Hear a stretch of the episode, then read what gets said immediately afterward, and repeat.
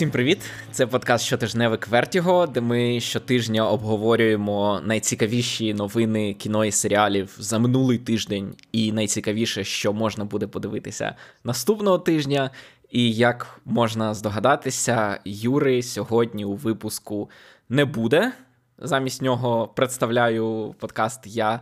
А зі мною людина, яку ви могли чути в подкасті Рекапери, яку ви могли чути в подкасті Відкритий мікрофон, або яку ви могли читати на сайті The Village, де він головний редактор. Це Ярослав Друзюк. Ярославе, привіт.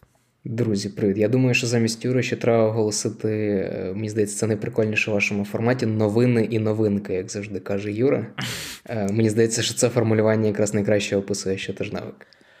Так, і почнемо ми з новин як завжди, і цього разу у нас багато трейлерів. Чому? Тому що в Америці йде. Весь тиждень майже йшов CinemaCon. Це щорічна конференція, де студії збирають власників кінотеатрів і рекламують перед ними свій товар. І відповідно дуже багато було новин про те, що показали такі трейлери, такі трейлери, такі трейлери, але більшість з них так і залишилися за зачиненими дверима. Ми знаємо тільки реакцію людей. Ми, звісно, обговорювати через треті руки реакцію не будемо. Але деякі трейлери все-таки вийшли за межі Сінемакону і були офіційно представлені не тільки власникам кінотеатрів, а й публіці. І в довільному порядку почнемо з нового фільму Тайки Вайтіті. Наступний гол переможний. Ярославе, що скажеш про цей трейлер? Мені загалом сподобався трейлер. Е, мені не дуже зайшов кролик Джоджо, якщо чесно, але в принципі на будь-який фільм Тайки Вайтіті я чекаю. І плюс тут є повернення Майкла Фасбендера, який ну, кілька років точно так не був на екрані. Він робив паузу в кар'єрі. І класно, що ми одразу два фільми отримаємо цього року, якщо рахувати ще новий фільм Девіда Фінчера. А, І тут цікаво буде подивитися на Фасбендера в комедійній ролі, так, в, тре, в ролі тренера футбольної команди. Дуже непростої долі. Так, це команда американського самого, наскільки я пам'ятаю, е, яка відома передусім тим, що вони одного разу програли футбольний матч з рахунком 31-0. І що мені цікаво, це те, що фільм, як ти сказав, комедійний, причому трейлер показує його таким, знаєш, відверто комедійним.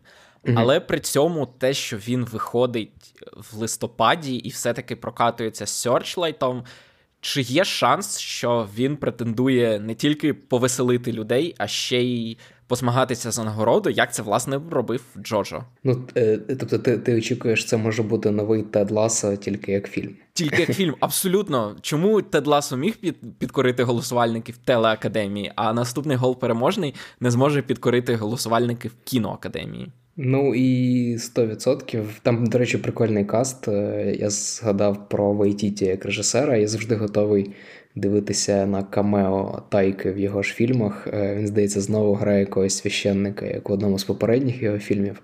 Тому, блін, кролик несподівано десь, мабуть, для всіх вистрілив на Оскарівському сезоні, якого поза поза минулого року можливо заскочить. Можливо, навіть ще давніше. Угу.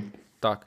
Ну, подивимося, мені здається, що студія, судячи з усього, вірить в цей фільм, тому що ти ти згадав е, кілера. Кілера ми досі не бачили. Звісно, що Netflix в нього вірить, але політика Нетфліксу нікому не показувати фільми за тиждень до того, як вони вийдуть.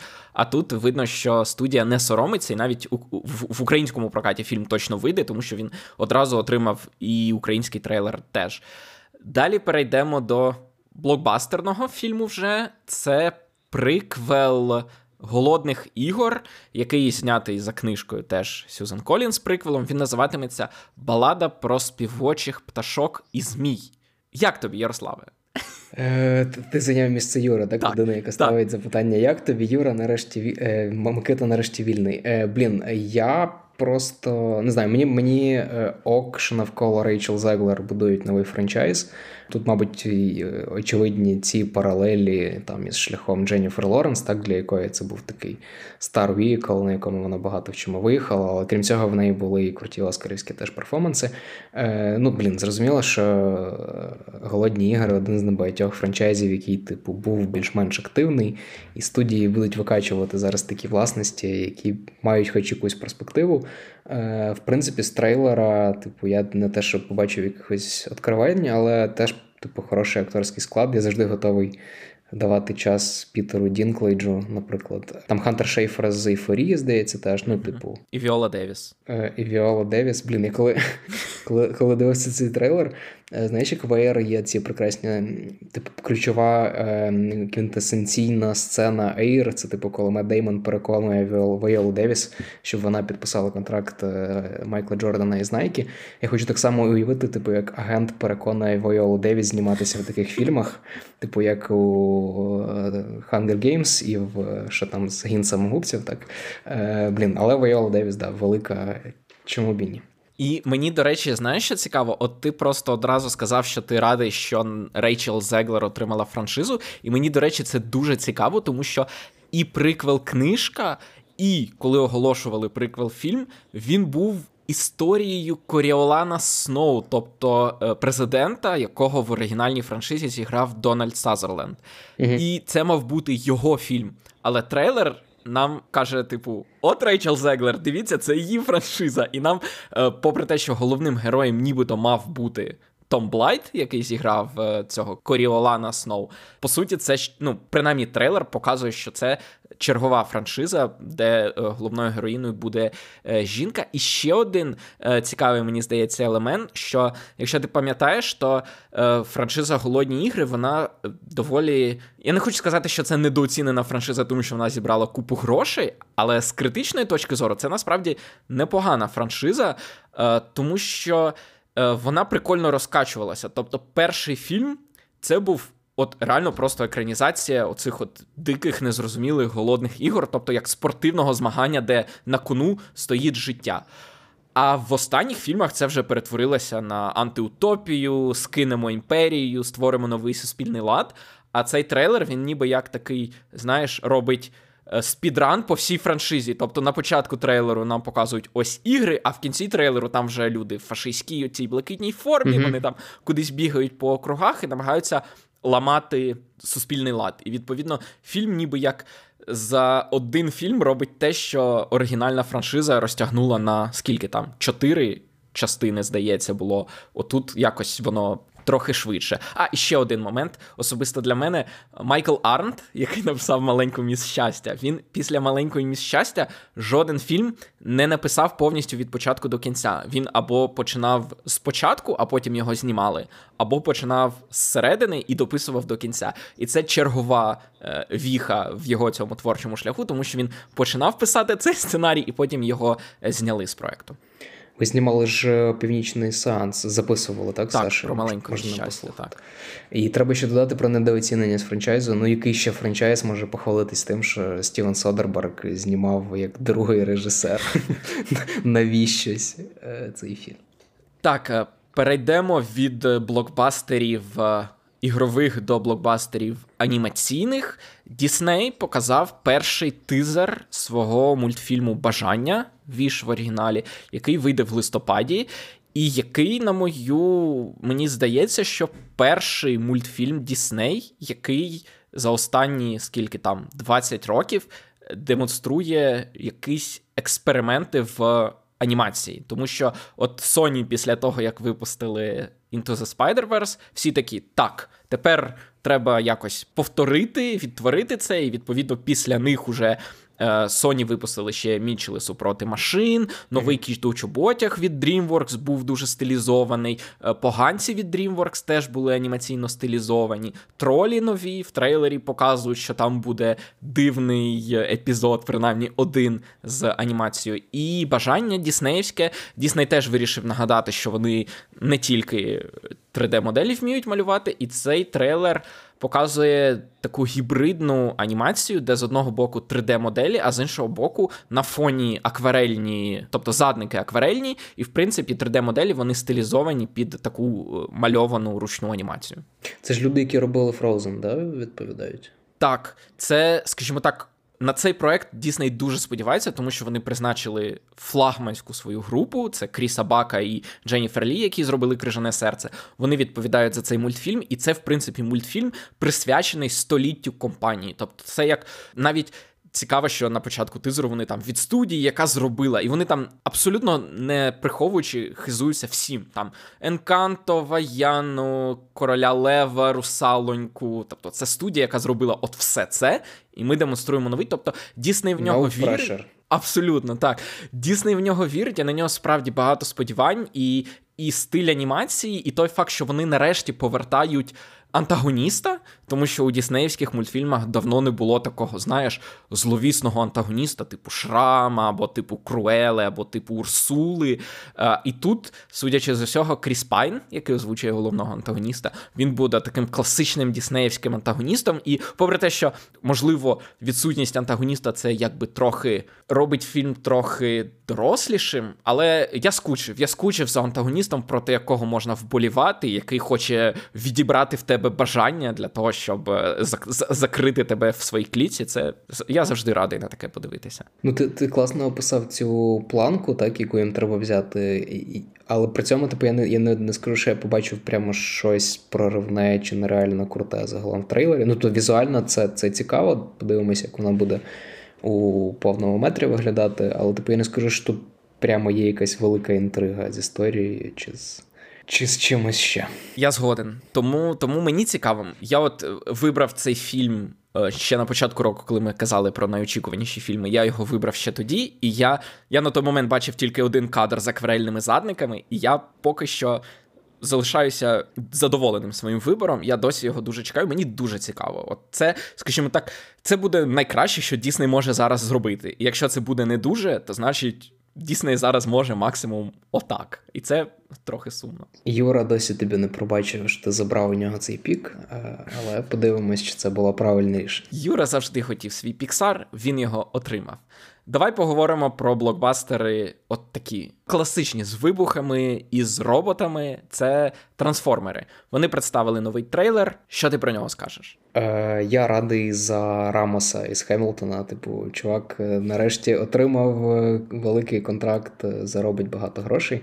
Не знаю, мене трохи лякає оце, от, типу, позитивне ставлення до нових трансформерів, типу, як блін, ну вони нарешті відійшли від Бея і намагаються робити щось нове, і і це не те, щоб дуже високий поріг. Знаєш, типу, їм не треба багато зробити е, чогось крутого, щоб е, не знаю, підняти планку минулих трансформерів.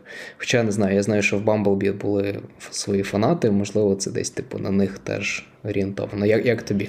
Е, мені здається, що фільм дуже хоче показати, що це не від Майкла Бея, тому що, попри те, що там залишаються вибухи, але в кінці там великий епізод, де камера не де не розривається камеру, де ніби як один проїзд. І це uh найбільше, мабуть, чим славетні трансформи, це тим, що там було багато дуже монтажних врізок, і там воно просто все вибухало, стрибало, клацало, гриміло, і було незрозуміло що. А тут, от в трейлері, останні, не знаю, там 20-30 секунд, це як одна батальна велика сцена, де нам камера показує по черзі всіх трансформерів, і вона літає. Зрозуміло, що це все намальовано на комп'ютері, але принаймні воно якби намагається показати, що воно контролює, скажімо, всю батальну сцену, а не просто закидає туди камеру, і вона там випадково вихоплює різні частини тіла роботів, які можливо б'ються, можливо, роблять нових роботів. Але це в мене є провокативне запитання. Там же Бей зараз, як у швидка допомога, здається, останній фільм називався. Він почав гратися з цими камерами на дронах.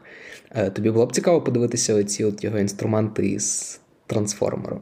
Насправді мені здається, якщо, якщо, тобто, дивись, ти згадав Бамблбі, це була одна спроба перезапустити трансформерів. Оце зараз вже друга спроба перезапустити трансформерів. Якщо вона провалиться, мені здається, що Paramount просто піде до Майкла Бея і каже: Окей, називай На свою коліна. ціну. Він скаже. 100 мільйонів. Вони дадуть йому особисто 100 мільйонів, і він тоді зробить з дронами трансформерів, і е, це буде це буде цікаво. Ще одна новина про трансформерів це те, що трансформери вирішили розширювати франшизу, і крім нового повнометражного ігрового фільму, який ми побачимо цього року. Наступного року, в 24-му, ми побачимо ще й анімаційну повнометражку. Вона називатиметься Трансформери 1. І в ній головні ролі е, зіграють Кріс Гемсворт і Брайан Террі Генрі. Гемсворт озвучить Оптімуса Прайма, а Генрі озвучить Мегатрона, і події відбуватимуться на Кібертроні, тобто на рідній планеті трансформерів. Поки деталей немає, тому я думаю, нам особливо про цей фільм нема чого додати. Правильно? Ну, блін, все одно мені навіть цікавіше, мабуть, подивитися на трансформерів в анімації, ну, бо це хоч щось нове, типу, для цього франчайзу. Е, Можливо, це і треба зараз. Цікаво, чи буде це 3D-анімація, чи буде це мальована анімація, тому що ми знаємо, що трансформери вони починалися як мультсеріал мальований. Оце от класичний стиль Saturday Morning Cartoons, Він багато в чому визначився трансформерами. Особливо перетворення, так із е, машини у робота. Так. Але от останні 10 років мультсеріали про трансформерів продовжують виходити, і вони 3D. Там Transformers Prime виходив, я не пам'ятаю на Netflix чи не на Netflix, але е, здається, на Netflix вони точно були. Це 3D-анімація. Тому е, цікаво, поки нам не показали жодних кадрів, от тільки оголосили акторський склад. А от чого нам оголосили, точніше, показали перші кадри, то це третя частина найдивнішої детективної трилогії в сучасному кіновиробництві.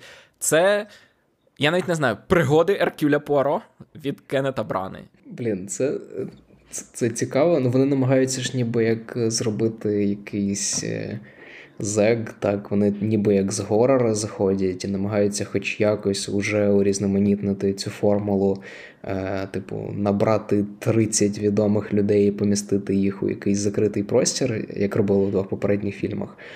Не знаю, мене єдине, мабуть, що тішить, не єдине, окей, дві акторки мене тішить: Мішель Йов після Оскарівського сезону і після Оскара.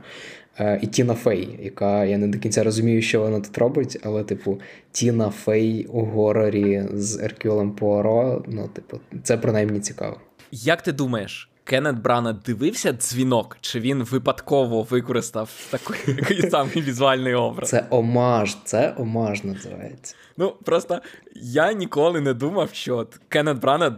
От я не уявляю, як Кеннет Брана дивиться дзвінок або якісь інші горор-фільми. Мені здається, він такий клесі режисер. Він дивиться тільки драми, байопіки, і той факт, що він заходить на таку територію, я не знаю, наскільки це наскільки це свідоме рішення. Ну, але подивимось. Ти образив зараз багатьох фанатів фільму Белфаст. Ну, типу, ти ж це треба враховувати все-таки.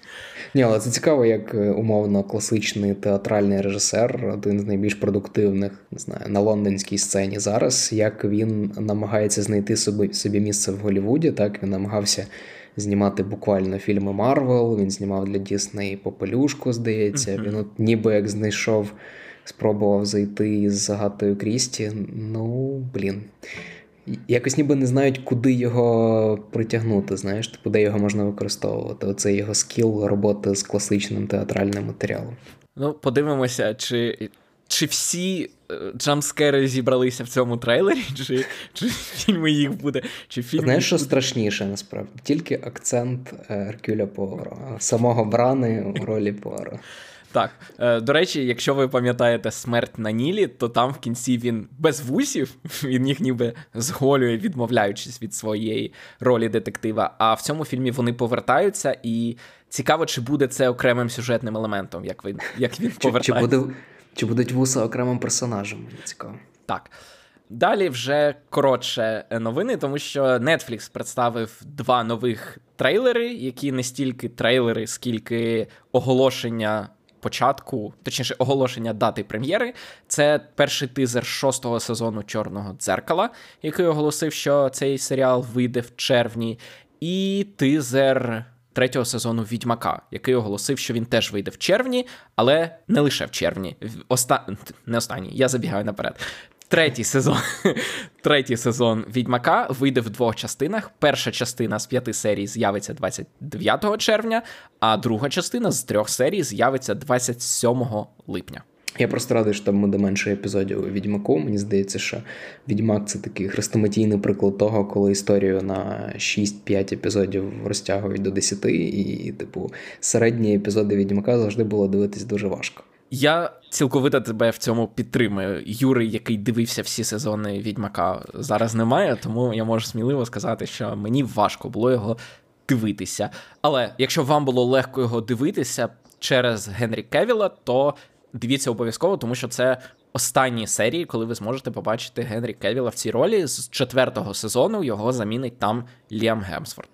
Угу. Ну, Кавіл просто е, зосередиться на ролі Супермена. Ой, ні, не зосередиться, тому що він вже не Супермен, але він, він здається, ж ніби ішов якраз тоді, коли він думав, що він буде будувати майбутнє Всесвіту DC разом із Двейном Джонсоном. Але не склалося. Не склалося, тому він е, він робить Вархаммер. Його нам призначили навіть виконавчим продюсером. Тому саме в цей час, поки ми записуємо цей подкаст, Генрі Кавіл проводить співбесіди зі сценаристами, які напишуть новий Вархаммер.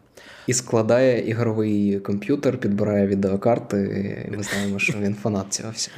Так, з трейлерами закінчили. Переходимо до звичайних новин і починаємо з блоку Амазонівського, переважно Амазонівського. Е, почнемо з нового серіалу Ніка Піцолато. Нік Піцолато це сценарист і творець е, справжнього детектива. І ми говорили в одному з попередніх випусків про те, що він зробить е, вестерн для Амазону, і тепер стало відомо, що саме це буде за вестерн. Це ще одна екранізація. Як називається дивовижної сімки, Чудової сімки. чудової сімки.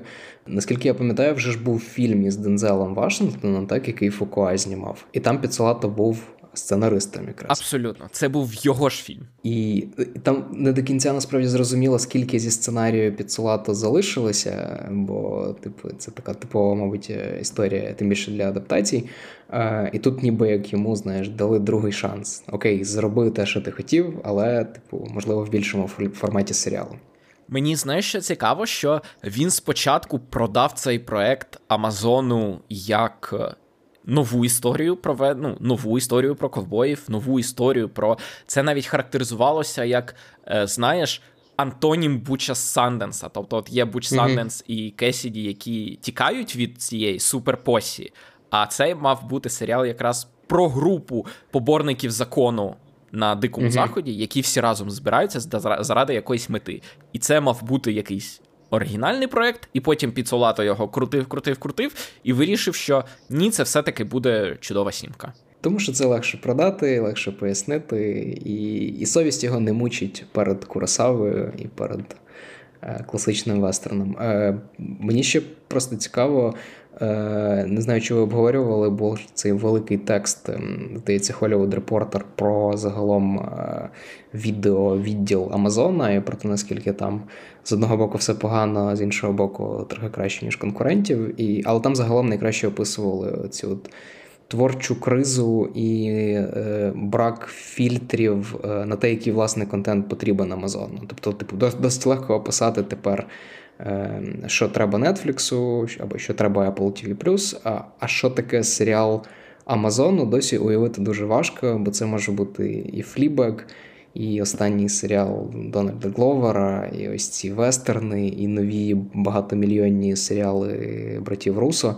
Ну і якби не до кінця зрозуміло, кого вони хочуть там бачити і для кого це взагалі. Абсолютно. І десяток серіалів з головним героєм на ім'я Джек, який стріляє у ворогів з автоматичної. Які глядачі дивляться найкраще, мені здається. Так, так.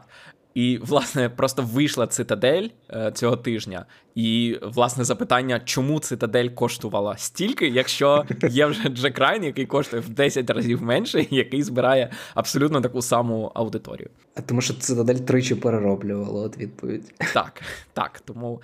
Е, можна було можна було всі три версії насправді випустити трьома окремими серіалами і зібрати для різних країн. Да, да. Так, тому е, Амазон, звертайтеся за порадами.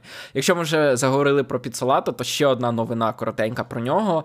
Він не тільки робить чудову сімку для Амазон, він ще й переписує Блейда для Marvel Studios. Мені подобається визначення, що вони е, це подають як додали ще одного сценариста, але, типу, на мові Голівуду це означає треба рятувати проект. Так просто прикол в тому, що зйомки починаються в кінці травня. Він mm-hmm. він над цим проектом працює декілька тижнів уже. Тобто він на початку квітня взявся переписувати проект, який починає зйомки в кінці травня. Тобто локації вже затверджені, актори вже затверджені. Мію Гот навіть вже закастили. Причому мені цікаво, Мія Гот це її закастили вже за тим, що він встиг дописати. Ну коротше, це Ми знаємо, що фільми Марвел це в принципі отака пожежа, яка постійно палає, і яку намагаються загасити, і в результаті ще й виходять якісь притомні фільми. Але от Блейд щось палає особливо яскраво, і так, міняти сценариста за місяць до того, як ти йдеш вже в знімальний процес, це це ризиковано, і я навіть не знаю, чи будуть у нас. Чи чи побачимо ми щось, де ми можемо сказати, оце підсумок. От я якраз здивувався взагалі, де він тут взявся, а потім я згадав, що е, це ж в третьому сезоні справжнього детектива був Махаршала Алі. Так, і мені здається, що це можливо Алі підтягнув Бадді, типу, чувак, рятуй, треба треба щось робити. Е, ну так, тому що Махершалу Алі можна можна зрозуміти, він підписався в цей проект одразу, здається, після успіху місячного сяйва. Тобто він на той момент був, скажімо так, на піку своєї популярності і міг, по суті, обирати будь-що. Він обрав Блейда, і це просто там мінялися режисери, це вже третій чи четвертий сценарист. І так, співчуваю, звісно, Махершелі. Подивимося, чи встигнуть вони його дозняти, і що в результаті вийде. Повернемося до Амазону. Амазон продовжив співпрацю з Емі Шерман Паладіно і Даніелем Паладіно, які зробили для них дивовижну місіс Мейзел, і замовив одразу два сезони нової драми від них. Я просто дуже радий, по-перше, що їм дали на щось гроші ще. По-друге, я радий, що вони е, нарешті ніби відійшли, закрили цю історію з Мейзел. Мейзел прекрасний серіал е, окремими якимись відрізками. Я зараз дивлюсь п'ятий якраз сезон, і мені здається, що їм було б краще, мабуть, втиснути цю всю ж історію десь в сезони три і швидше її закрити і не переобтяжувати самих себе і глядачів. Але я радий, що у головній ролі в новому їхньому проєкті вони взяли Люка Кірбі. Люк Кірбі е, це актор, який грав Ленні Брюса у всіх сезонах е, Місіс Мейзел. Навіть виграв Еммі за цю роль, і в новому серіалі він буде грати танцівника балету. Е, і Там цікава історія, що дві балетні трупи із Парижа і Нью-Йорка, здається, е, вирішують обмінятися своїми примами. І виходить, що Люк Кірбі їде в Париж. А французька балетмейстерка переїздить у Нью-Йорк. І француженку грає зірка Подзвоніть моєму агенту. Це теж прикольно. Так. І цікаво те, що е, серіал характеризують як драму, але от фабула сюжету, яку ти сказав, дві балетні трупи міняються своїми примами. Більше нагадує комедію, якщо чесно. Тобто я можу собі уявити ситком, де дві балетні трупи міняються примами. Але подивимося, це заявляється як драма. Ну от е, я я просто подивився перший епізод нового сезону Мейзел, і от як окремий епізод, а не як частина сезону, це дуже круто. Типу, ти дивишся там в кожній сцені. Є не тільки жарти, оці фірмові е, швидкострільні від е, Паладіна, так, коли діалог швидше розгортається, ніж навіть фізичні дії на екрані. Там, крім цього, є ці геги на фоні, е, посилання на попередні епізоди, круті персонажі. Воно все дуже класно виписано, але просто, ну, типу, на п'ятому сезоні на це вже дивитися. Трошки нудновато, тому цікаво, от що вони продумають в новому сеттингу з новими персонажами. І закінчуємо блок Амазону тим, що Амазон хоче якомога більше мультфільмів про Бетмена. Ми говорили про те, що він врятував мультсеріал Брюса Тіма. Це людина, яка створила Batman The Animated Series на початку 90-х, яка придумала Гарлі Квін. І яка сформувала такий нуарний образ Бетмена на телеекрані. І е, вона, власне, Amazon дав замовлення на два сезони його мультсеріалу Caped Crusader, і крім нього, вони також замовили повнометражний мультфільм Мері Літл Бетмен, тобто щасливий маленький Бетмен, і мультсеріал Бет Сім'я, Бет Фемілі. Але якщо мультсеріал Брюса Тіма це вже, скажімо так, для будь-якої аудиторії, як його оригінальний мультсеріал, то це скоріше дитячі проекти. І як ти думаєш, от Джеймс Ган побачив цю новину, і він якось відреагував на неї, на те, що його DC Universe, який він обіцяв буде зосередженим, що там одні й ті самі актори будуть грати персонажів і на великому, і на маленькому екрані, і в мультсеріалах, і в фільмах. Тепер виявляється, у нього є маленький Бетмен, який намальований дуже дуже стилізовано. Я просто думаю, знаєш, ну типу, це ж така якби дуальність зараз у Гана. З одного боку, творчий е, аспект його роботи, з іншого боку, бізнесовий. І мені здається, що ну, це ж теж таке свідоме рішення Ворнерів і DC починати трохи позбуватися всіх проєктів, які вони готували там для HBO Max, для типу інших своїх якихось стримінгів. І якщо вони почали продавати ці речі, то я впевнений, що це там позитивно якось впливає на фінансову ситуацію в студії.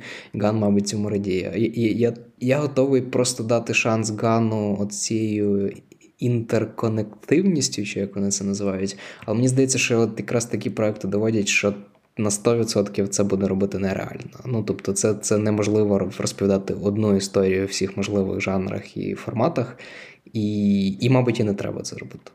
Так, абсолютно.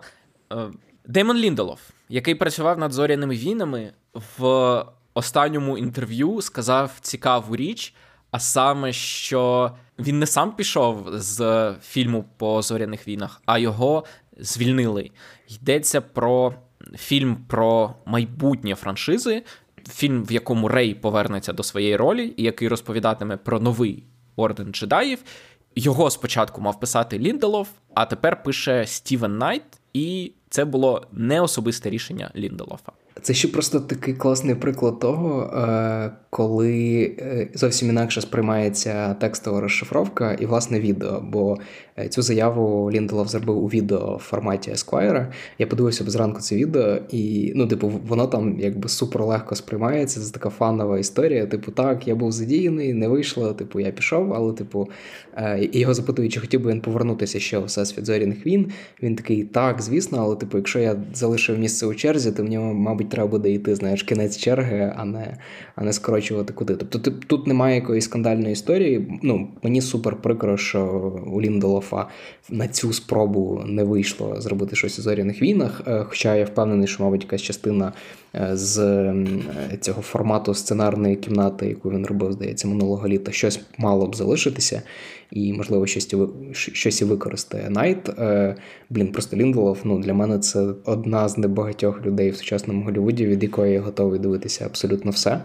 Е, після Лоста, і особливо Leftovers і вартових. Ну, типу, це людина, яка має якийсь нереальний авторитет. І після місіс Девіс уже теж є. Так, так, який поки що мій найулюбленіший серіал цього цього року. Це дуже круто. Тому, типу, я тримаю кулички за Ліндолофа, я впевнений, що він там довго пропадати не буде. Абсолютно. І корисно не бити горщики до кінця. Тобто йому сказали, нам не підходить. Він сказав: ну окей, звертайтесь ще. І, можливо, коли в них знову не вийде запустити 18 фільмів, вони думають, а що там Лінделов? І він знову їм щось запропонує. Від проєктів, які поки знімаються, до проєктів, які вже давно зняли, і останні скільки сім місяців активно рекламують, це Флеш Енді Мускетті. Е, промо-кампанія якого почалася ще до того, як Шазам провалився в прокаті. А саме всі, хто його бачив, кажуть, що це нове пришестя. Не знаю, громадянина Кейна, що це найкращий фільм нашого часу. Ну я, до речі, готовий повірити там, хто Джеймс Ган казав, що це один з найкращих супергеройських фільмів. Е, зараз є заяви, що це там найкращий фільм DC.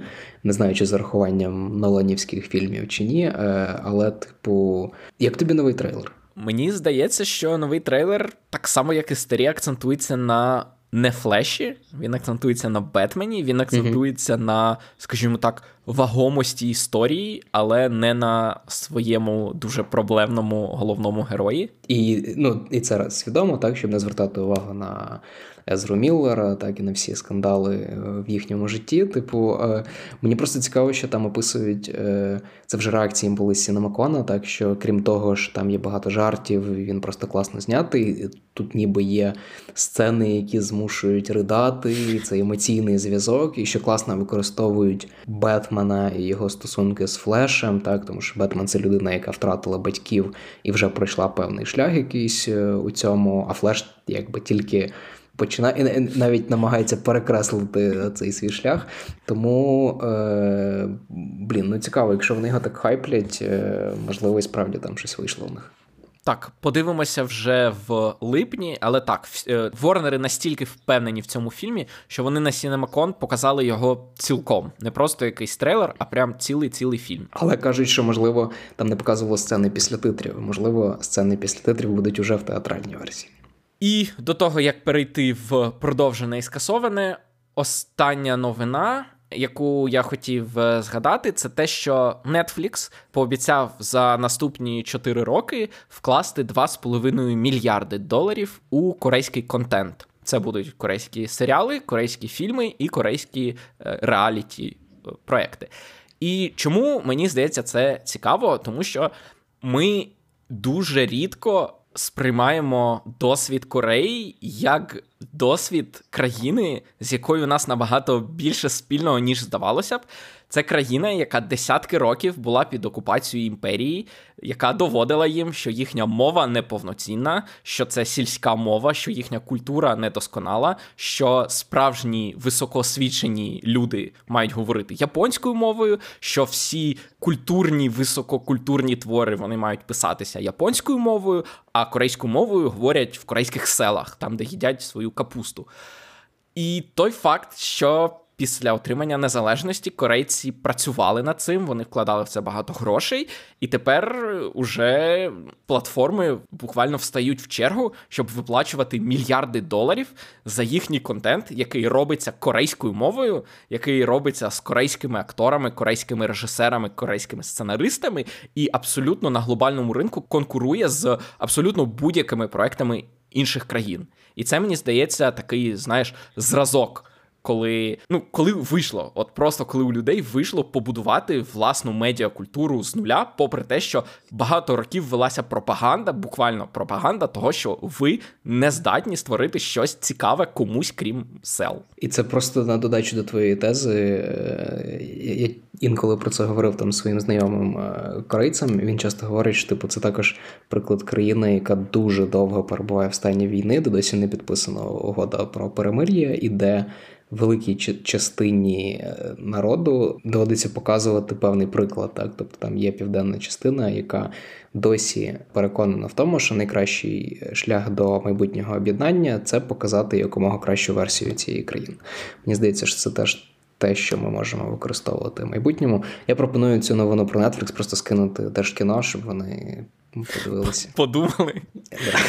Так, щоб поки Netflix дає нам скільки там 10 тисяч доларів за один сценарій, Netflix да, готовий да. влити 2,5 мільярди в е, контент е, корейців. Перейдемо до продовжених і скасованих проєктів. Їх цього тижня небагато, і вони всі скасовані. А саме мультсеріал Нетфліксу Великий рот продовжений на восьмий сезон, який стане для нього останнім. Він вийде наступного року. І так само закритий спін-офф цього мультсеріалу, який називається Людські ресурси. Його закриють після другого сезону. Це, попри те, що вони закриті, це по суті найуспішніший оригінальний мультсеріал Netflix, який взагалі, в принципі, Netflix зробив. Тому вітаємо Ніка Крола з тим, що йому вдалося. Але навіть мультсеріали треба закривати, як би це не доводили Сімпсони і Південний Парк, які йтимуть вічно. Але от на Нетфліксі на Нетфліксі шлях великого рота закінчився. Це дуже класний серіал. Просто якщо не подивилися, приділіть йому час. Це типу одне з найкращих висловлювань про статеве дозрівання і про підліткові роки. І, типу, я просто радий, що їм дозволили закінчити цю історію. І прекрасна новина про скасування проекту на Apple TV+, які бувають дуже рідко. Е, Я, я, до речі, починав дивитися. е, Він називається Правду кажучи, здається, українською. Це антологія із Октавією Спенсер. Е, лауреаткою Оскара Октавією Спенсер. Не знаю, він він мене втратив досить рано, тому е, три сезони, мені здається, досить хороший показник е, навіть для Apple TV+. Так, і це був взагалі один з перших серіалів, які Apple TV замовив собі. Тобто він 1 вересня запустився Apple TV+, а цей серіал вийшов уже в листопаді і закінчився після третього сезону. До новин кастингів. Почнемо, мабуть, з найбільш зіркової новини кастингу, яку ми почули е, за останній тиждень. А саме про новий фільм Джона Красінскі. Джон Красінський це Джим Галперт з офісу американського і режисер Тихого місця. І містер Фантастік. І мі... можливо, в якомусь паралельному всесвіті. Так, так. Він Можливо, в іншому світі він був би містером фан... Він радий був би бути містером фантастиком, але в цьому в цьому світі поки що поки що ні. Отже, його наступний фільм називатиметься Якби в оригіналі If. І це буде історія дівчинки, яка отримує можливість бачити вигаданих друзів, е, людей, про яких ті давно забули. І крім живих людей, які в ньому зіграють, а це будуть Райан Рейнольдс, Фібі Волер-Брідж і е, Стів Карел. Е, там ще й озвучать оцих от вигаданих друзів багато відомих зірок, а саме Емілі Блант, Мет Деймон, Джон Стюарт, Майя Рудольф, Сем Роквелл і Крістофер Мелоні. Вони перед камерою не з'являться, але озвучать оцих от забутих друзів. І як сказав Райан Рейнольдс, це ігрова екранізація Pixar. На його думку, от якби Pixar знімали живий фільм з справжніми акторами, оце був би він. Я взагалі не уявляю, як це буде виглядати, але звучить цікаво. Так, і зрозуміло, чому порівняння з Pixar, тому що, мабуть, найвідоміший вигаданий друг це Бімбом. Правильно його Бімбом звали? Так, так, здається. Так. так, ну і за винахідливістю ідеї, я думаю, теж це порівняння з Pixar. Так, і Красінський сказав, що для нього це дуже особистий проект. Він виношував цю ідею багато років, і він дуже радий, що отримав можливість її нарешті втілити. І це справді це справді цікавий проект. І той факт, що так багато відомих людей в нього вписалися, це теж в принципі свідчить про те, що людям подобається те, що вони те, що вони прочитали і побачили. І наступна новина кастингу, по якій ми швиденько пробіжимося. Кілька тижнів тому була новина про те, що Роберт Де Ніро е, Вибрав собі серіал нарешті, він якось уникав телебачення досить довго. А тут він повертається у ролі екс-президента США, якого е, запрошують очолити одну з комісій, яка е, розслідує наслідки кібератаки на Сполучені Штати. Е, і це прикольне таке поєднання, коли оці е, імідж е, актора, ну типу всі знають, хто такий Роберт Де Ніро, намагаються якось використати для того, щоб у персонажа була ця аура навколо. Тобто. Роберт Де Ніро виглядає як колишній президент. Е, в принципі, він колишнього президента. Е, грав у останньому фільмі Девіда Орасела, е, який Микита, наскільки я пам'ятаю, не дуже зацінив. Але, Але... кінець кінець фільму був класний. От якраз з монологом президента. Оця сцена промови, да, це було прикольно. От якщо навколо цього буде побудований серіал, е, це буде цікаво. І плюс, крім нього, там буде Лізі Каплан і Джесі Племенс. Так, і ще мені цікаво, знаєш що?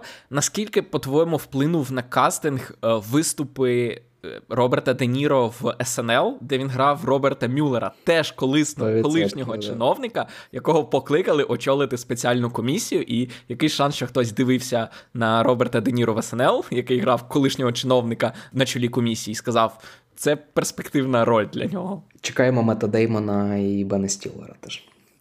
Так. Uh, новина з Сінемакону кастингу це те, що на Сінемаконі показали уривки Вонки з Тімоті Шаламе. І всіх... Я зараз зрозумів, чому ти це подаєш як новину кастингу. Да, да, да. Так, тому що в цих уривках е, люди побачили Г'ю Гранта в ролі Умпалумпи. У версії Тіма Бертона були Умпалумпи? З Джонні Деппом, здається, були так. Вони були CGI, здається, ні? Я не пам'ятаю. Я просто чудово пам'ятаю Умпалумп з фільму з цим Джином Вайлдером, mm-hmm. і це маленькі помаранчеві працівники е, фабрики, які, можливо, раби Вілі Вонки, а можливо, просто співробітники. І в цьому фільмі одного з Умпалумп зіграв Г'ю Грант, е, обличчя якого просто вмалювали в маленького cgi персонажа. Блін, я просто досі не відійшов від модока із Ентмана, тому я боюсь дивитися цей трейлер. Насправді е, я ще я ще чомусь зрозумів, і можливо це не так. Мені здалося, що типу вони подають, ніби Г'ю Грант взагалі грає всіх умпалумпа, не тільки одного, бо якщо це так, то це взагалі мене це буде щось дуже дике. Просто враховуючи те, що Умпалумпи і цей сюжет дала в 2023 році це таке мінне поле, насправді. Якщо вони це обіграють через комедійні здібності Хью Гранта, ну окей, удачі. Ну, але. Знов таки, я вибрав цей фільм як один з найочікуваніших фільмів року на початку, і ця новина змушує мене не сумніватися в цьому своєму рішенні. Я за. Наступна новина кастингу це те, що гладіатор знайшов е, нового актора, другий гладіатор Рідлі Скотта, закастив Джозефа Квіна, е, актора з дивних див. Він зіграв в останньому сезоні хлопця, який очолював гурток Dungeons and Dragons, який двієчник mm-hmm. і з проблемною репутацією хлопець. І він тепер зіграє старшого брата персонажа Барі Кіогана. Тобто вони будуть двоє імператорів, Кіоган молодший і він старший. Я досі, мені досі здається, що нас тролять просто цими кастингами. По-перше, Пол Мескал у головній ролі, по-друге, Дензел і Баррі Кіоган.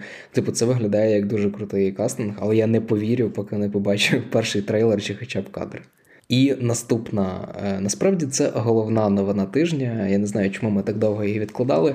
Е, Боб Оденкірк. Е, прекрасний, неповторний, який, думаю, заслужить скоріше почесну Еммі, ніж звичайну, приєднався до другого сезону ведмедя. Ведмідь це несподіваний хід минулого року від FX. Це історія про маленький ресторан у Чикаго, і щоб не спойлерити, можете послухати нашу дискусію з Микитою з Юрою про найкращі е, серіали минулого року. І ми окремо з Юрою записували епізод про ведмедя. Теж е, Боб Оденкірк. Мабуть, не всі знають, що до пуститися берега і краще подзвоніть солу. Він насправді комедійний актор, е, навіть актор скетч-шоу і колишній сценарист СНЛ. Тому, типу, буде цікаво, як він принесе цю свою енергетику е, в декорації чекайського ресторану. Одна з причин, чому ця новина не хедлайнер, це в тому, що у нього буде все-таки гостьова роль. Це не те, що він стане одним з е, кухарів на кухні, але в нього буде якась. Е, ну тобто він з'явиться в декількох серіях або навіть в одній. Тому це які шанси, що там буде ще й Біл Мюррей? Ну, Тобто, коли ти знімаєш серіал про Чикаго, і і в першому сезоні були жарти про Біла Мюррея, але типу я, я впевнений, що вони мають якось домовитися з ним. Мені здається, з Білом Мюреєм зараз е, не дуже безпечно мати справу, тому що останній фільм, де він е, знімався, буквально закрили посеред знімального Це процесу. З Азізом, так? Ч- ну, через... Але він після того вже в Марвел був, тому. Е, враховуючи цикл, життєвий цикл фільмів Марвел, я не здивуюся, якщо фільм Марвел був до ці, до цього інциденту з Азізом Ансарі. Якщо ще згадати, кого він грав у Марвелі, які в нього там були репліки, це особливо цікаво. Абсолютно. Для любителів американської культової класики комедій е, новина в тому, що Dodgeball, фільм 2004 року, який е, зібрав купу грошей в Америці. Він зібрав 114 мільйонів з бюджетом в 20, в якому головну роль зіграли е, Вінс Вон і Бен Стілер. Він отримує продовження, і Вінс Вон до нього повернеться. Тому, якщо ви виросли на доджболі так само, як багато сучасних американців, то доджбол повернеться, поки невідомо коли. І остання новина про кастинг теж Сінемакону. Е, Ріанна вийшла на сцену і урочисто заявила, що вона тепер смурфетка. Вона виконує одну з, мабуть, головних ролей у новому фільмі про смурфиків не знаю, е, ця новина. Я просто намагаюся уявити кола Ейлера, знаєш, типу е, фанати Ріанни і, типу, малі діти, на яких розраховані смурфики. Це цікавий перетин. Е, цікаво, як це буде. Крім того, що вона там зіграє, там ще й будуть її пісні. До речі, а пісні Ріани були в тролях? Там були пісні Джастіна Тімберлейка, наскільки я пам'ятаю, можливо, в другій частині. Ну от тому, можливо, можливо, надихнувшись абсолютно успішною франшизою тролі, які взяли поп-хіти і зробили з них дитячий ентертеймент, можливо, смурфики будуть от таким собі е, відгалудженням цієї самої ідеї. Обговоривши все, що було минулого тижня. Подивимося, що нас чекає цього тижня, і цього тижня на нас чекає доволі насичений тиждень телесеріальних прем'єр. Одна з, мабуть, найголовніших з них це міні-серіал сантехніки Білого Дому на HBO. Я просто хочу подивитися на Вуді Харлісона і Джастіна Теру е, в ролі людей, які як це допустили Watergate. І тут прикольно, що тут зібрали таку суперкоманду з комедії HBO. Це люди, які відповідали за віце-президентку. Е, написали нібито реальну історію про те, що передавало Вотергейту, але про скоріше спроби президента Ніксона не допустити витоку інформації і приховати цю справу. Тому цікаво, як ця суперскладна політична тема буде подана комедійно. І на той момент, коли ми це записуємо, вже з'явили, вже зняли ембарго на відгуки, і відгуки скажімо так, змішано позитивні. Тобто е, комедія кажуть хороша, актори грають прекрасно, але в багатьох рецензіях з'являється думка, що фільм застряг десь між комедією і серйозною політичною атмосферою, і він в ці моменти не завжди не завжди розумієш, що саме ти дивишся, і треба тобі сміятися чи переживати за долю демократії в Сполучених Штатах. Наступна прем'єра набагато більш однозначна. Це перший сезон приквелу Бріджертонів під назвою Бріджертони Історія королеви Шарлотти. І попри те, що це серіал Нетфліксу, який зазвичай тримає ембарго до останнього, знов таки за тиждень до прем'єри всі ембарго зняті. І відгуки критиків майже суцільно позитивні. Е, кажуть, що якщо вам подобаються Бріджертони, то це це серіал для вас. Е, відповідно, це історія королеви з Бріджертонів, але про те, як вона зустріла і вийшла заміж за короля Англії. Я почекаю на велику на новий сезон, який буде за кілька тижнів. От наше дивитися русню, якщо можна дивитися про Британію. Так це так це сатира над руснею. Це найкращий епізод, який пояснює е, людоїдську натуру російського режиму і російського народу. Ти не так сприймаєш це. Я можливо, я от після початку повномасштабного вторгнення не зміг. Я от другий перший сезон великої я подивився, а от другий не зміг не зміг навіть почати. А от Бріджертонів я подивився обидва сезони і з задоволенням з задоволенням подивлюся приквел, який взагалі кажуть, що якщо брати приквели, то це взагалі один з найкращих, тому що е, не так багато було хороших приквелів, в принципі. Наступна прем'єра таємниця бункера. Мені здається, це такий е, ідеальний серіал Apple TV+. То, типу, коли намагаєшся загадати, яким має бути серіал Apple TV+, типу, це типу екранізація складної е, книжки з суперзірковим кастом і з претензією на такий нагородний сезон. Е, ти читав таємницю бункеричні?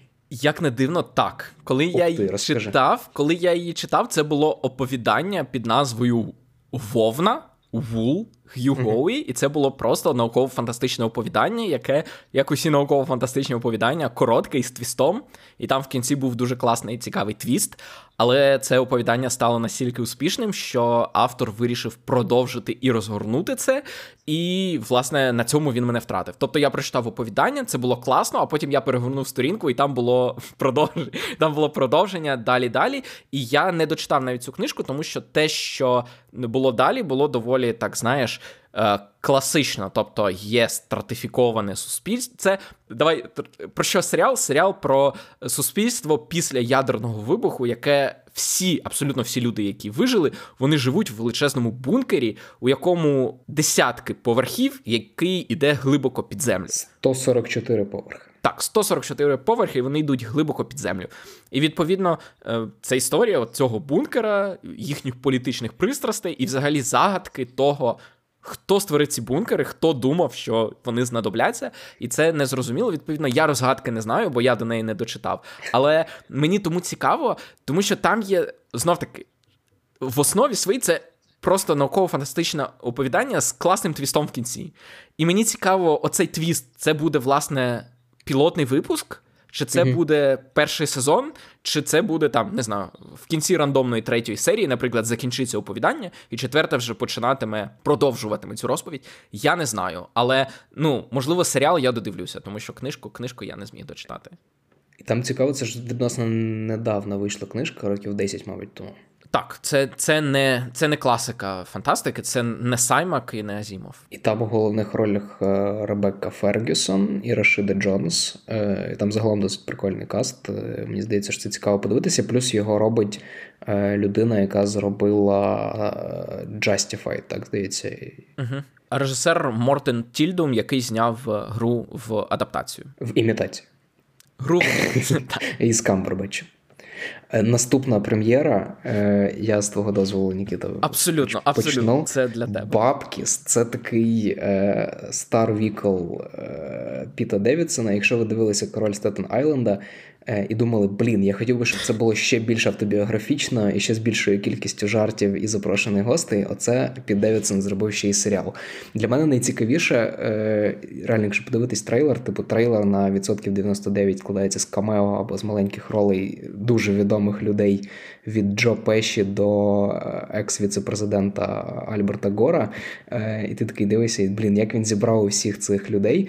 Особливо, якщо враховувати, що за останні 20 років е, Джо Пеші знявся в одному фільмі, і це був ірландець е, Мартіна Скорсезе. А тут Піт Девідсон його переконав е, повернутися. Він грає, наскільки я розумію, дідуся головного uh-huh. героя. І і е, роль мами Піта Девідсона грає Іді Фалко, враховуючи те, що його маму в фільмі Король Стетен Айленда грала Маріса Томей.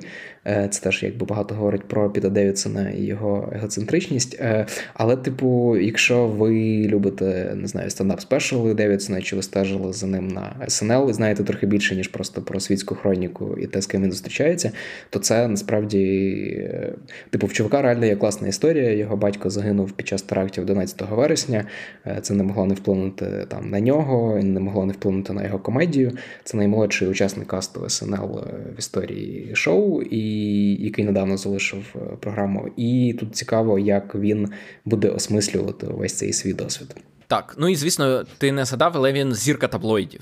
Він е, у нього дуже буремне особисте життя, і він постійно через свої е, стосунки з Аріаною Гранде, здається, і з Кім Кардашіян теж в центрі в центрі уваги. І це власне трейлер про це на цьому теж е, зосереджується. І просто назва Бабкіс це дуже класна назва для серіалу.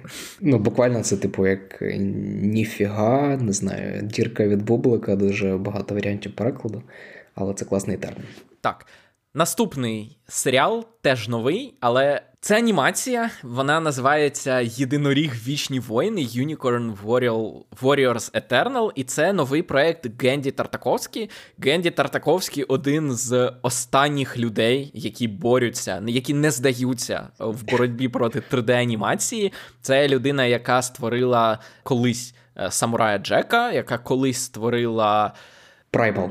Ні, Primal вона створила недавно. Він ще ж створив чи то лабораторію Декстера, чи mm-hmm. оцих е, дівчат Powerpuff Girls на Cartoon Network. І це е, це його новий мультсеріал, е, який виходить на Adult Swim, так само, де виходить Primal, який згадав Ярослав. Це стимпанк фентезі про групу воїнів, які постійно перероджуються в нових людей, щоб оберігати світ від е, вселенського зла. Але цього разу вони перероджуються занадто рано, і замість того, щоб переселитися, переродитися в дорослих людей, вони як це реінкарнуються в підлітків. І через це все йде трохи не за планом. Там доволі яскрава яскрава анімація, і проект, про який я нічого не знав до того, як почав готувати цей випуск.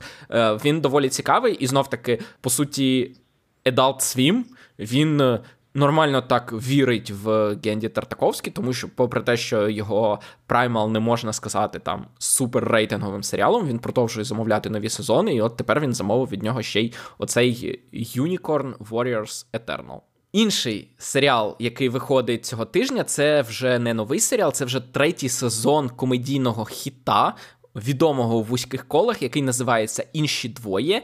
І це комедія про двох старших брата і сестру, молодший брат яких це по суті Джастін Бібер але вони не можуть mm. назвати його Джасіном Бібером, е, тому там він називається якось інакше. Але це хлопець, який хоче стати актором, і дівчина, яка теж має свої амбіції, але вони опиняються двома старшими дітьми їхнього молодшого брата, який супервідомий, суперпопулярний, і їхня мама на фоні цього теж його любить набагато більше. І це буквально історія інших двох. Це е, комедія з невеличким бюджетом, і за рахунок цього, за рахунок того, що вона знайшла дуже прихильну е, базу шанувальників, вона отримала замовлення на третій сезон. І це, мабуть, от саме такі проекти. Е, це ті проекти, які колись нам обіцяли стрімінги. Типу, це не має бути для всіх, але невеликі гроші і прихильна база. Це от от така є комедія інші двоє, яка отримала виходить цього тижня з третім сезоном. І е, останній серіал е, примітний, який виходить цього тижня, це другий сезон Star Wars Visions на Disney+.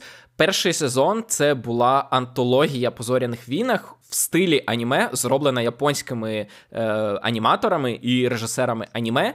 І вона стала знов таки відомою, успішною у вузьких колах і отримала замовлення другий сезон. Другий сезон так само розповідатиме окремі історії, кожна намальована в своєму стилі, але всі виконані в стилістиці аніме і за сценаріями і з анімацією японських аніматорів. Це типу як е, любов, е, смерті роботи, але у зоряній війні. Так, і тільки без 3D-анімації, а от все все виконане. Ну, тобто, це буквально аніме-антологія по зоряних війнах, от те, що на обкладинці, те і всередині. І перейдемо до кінопрокату, що можна буде цього тижня подивитися в українських кінотеатрах. Вартові галактики 3. Блін, насправді на цьому фільмі дуже багато е, підвішено. Тут, по-перше, треба рятувати Марвел, мабуть, у такій найнижчій точці MCU, не знаю за скільки років, можливо, за все існування MCU. Uh-huh.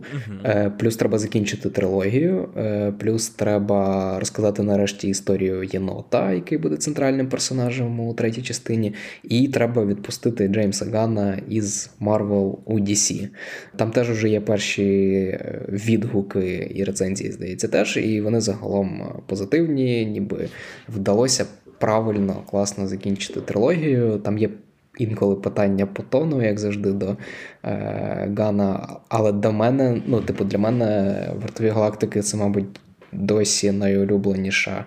Частина Всесвіту Марвел. Я дуже люблю перший фільм, я його дивився разів 10, мабуть. І, типу, третій е, я чекаю прямо дуже. Не знаю, чи ви будете записувати е, спойлери, але, типу, я напрошуюся говорити.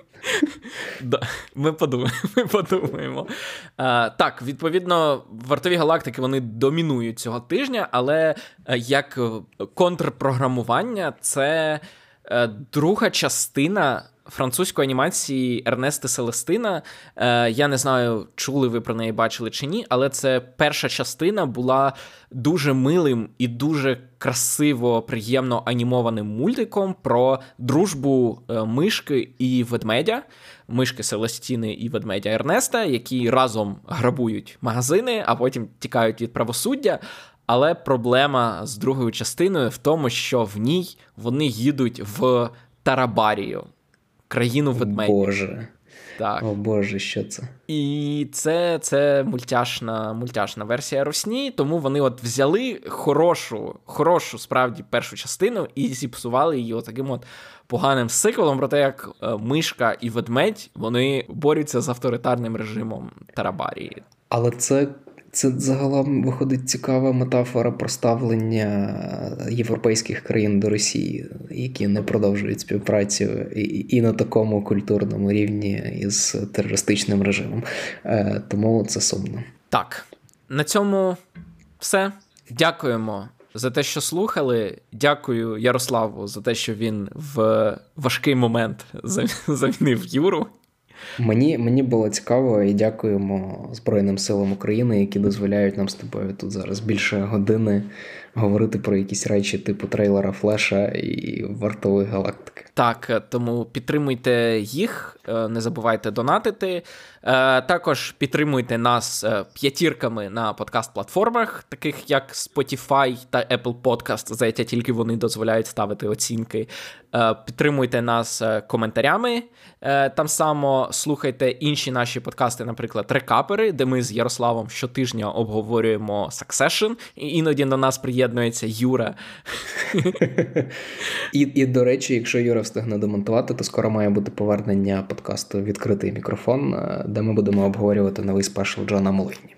Так, він цей подкаст уже змонтований і е, релізниться на платформах наступного тижня. Можливо, в той момент, коли ви це слухаєте, він уже навіть є. Тому, е, якщо ви цікавитеся стендапом, то чекайте. І на все добре. Пока.